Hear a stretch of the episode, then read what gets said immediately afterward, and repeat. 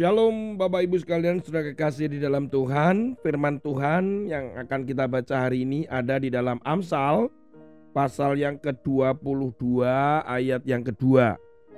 Orang kaya dan orang miskin bertemu. Yang membuat mereka semua ialah Tuhan.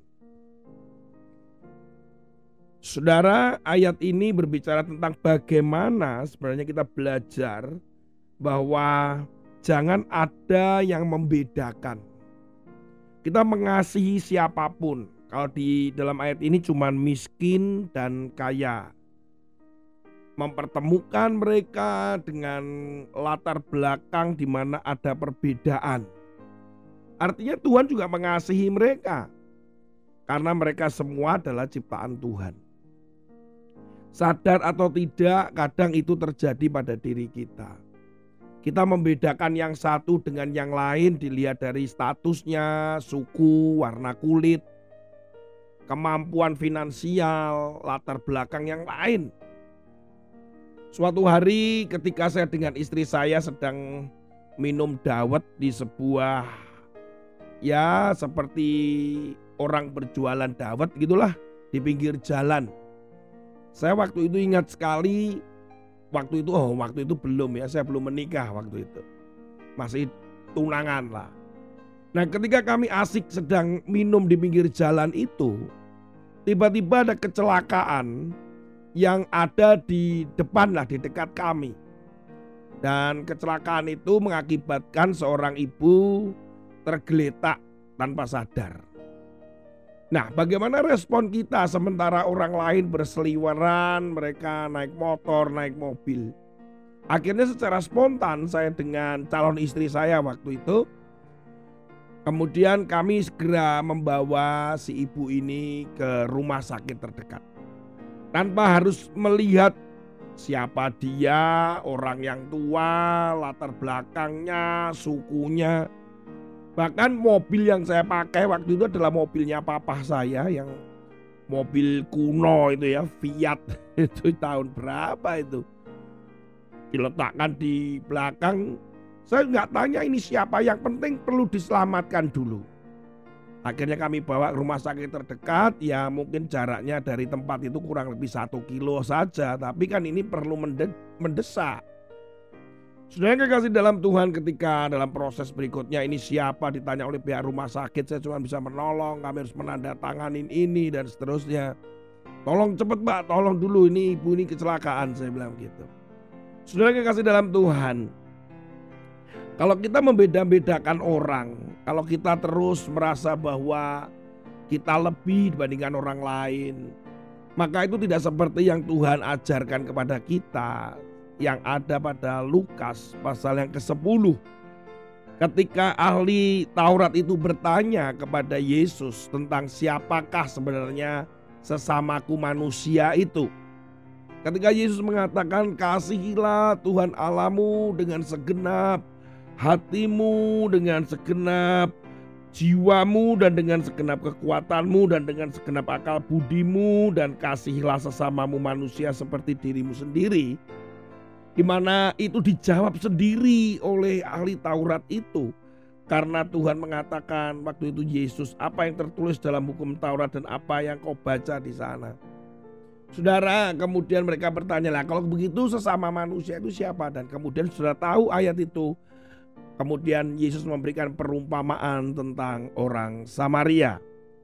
Dan saat itu Yesus bertanya kembali kepada ahli Taurat itulah menurut kamu sesama manusia itu yang mana?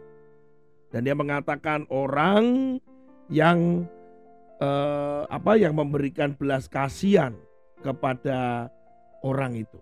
Dikatakan eh, ahli Taurat itu mengatakan bahwa orang yang telah menunjukkan belas kasihan kepadanya itu adalah sesama manusia.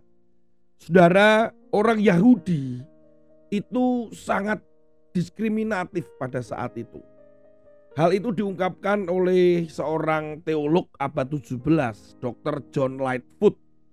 Dia mengatakan bahwa konteks bacaan di dalam Lukas ini orang Yahudi terutama ya ini terutama pemimpin dan pemuka agama Yahudi tidak akan menghukum mati seorang Israel yang membunuh orang bukan Yahudi. Sebab dia bukanlah sesama manusia mereka menurut mereka itu ya.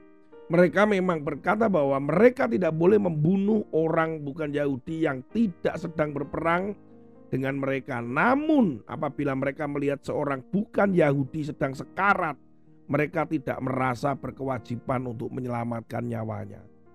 Ini adalah satu budaya yang terjadi. Dengan kata lain bahwa kaum orang Yahudi ya orang Yahudi ini orang pilihan Tuhan gitu kan. Tetapi di luar itu bukan. Saudara, Tuhan nggak pernah mengajarkan itu, Yesus nggak mengajarkan itu. Oleh karena itu kenapa ayat ini muncul atau perumpamaan itu muncul.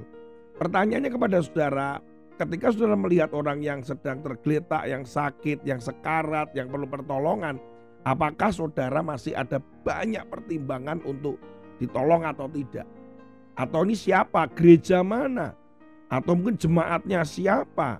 Saudara, banyak di antara jemaat-jemaat gereja yang lain yang perlu pertolongan saya nggak perlu tanya kan kamu dari gereja mana, gembalamu siapa, aliran doktrinnya seperti apa.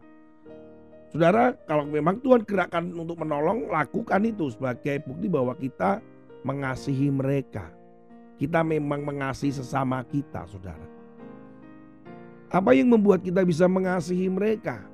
Ketika saya mempelajari firman Tuhan ini, sesama manusia itu bagaimana kita bisa mengasihi itu? Saudara dan saya harus mengalami pengalaman. Saudara benar-benar mengaku dan saudara benar-benar menghidupi firman yaitu ketika saudara mengatakan aku mengasihi Allah dengan segenap hatiku, segenap jiwaku, segenap uh, kekuatanku dengan segenap akal budiku. Dan saudara ketika mengalami itu maka saudara mengalami kasih Kristus dan saudara melalui kasih Kristus itu saudara bisa mengasihi sesama manusia. Sebelum saudara mengalami kasih Kristus, sulit sekali kita mengasihi sesama manusia tanpa pamrih, tanpa kita memindaki atau kita berharap balasan dari mereka yang kita tolong. Mari kita mengasihi mereka tanpa membedakan.